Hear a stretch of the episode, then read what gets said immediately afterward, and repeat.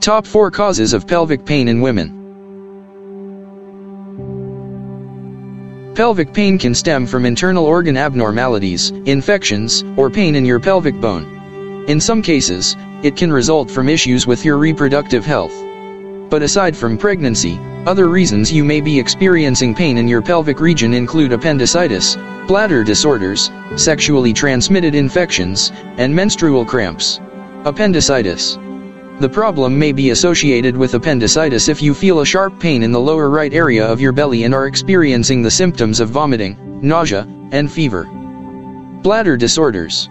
Bladder disorders, like urinary tract infections, cause pelvic pain. The bacterial infection can penetrate the lining of your urinary tract, causing lower back or pelvic cramps.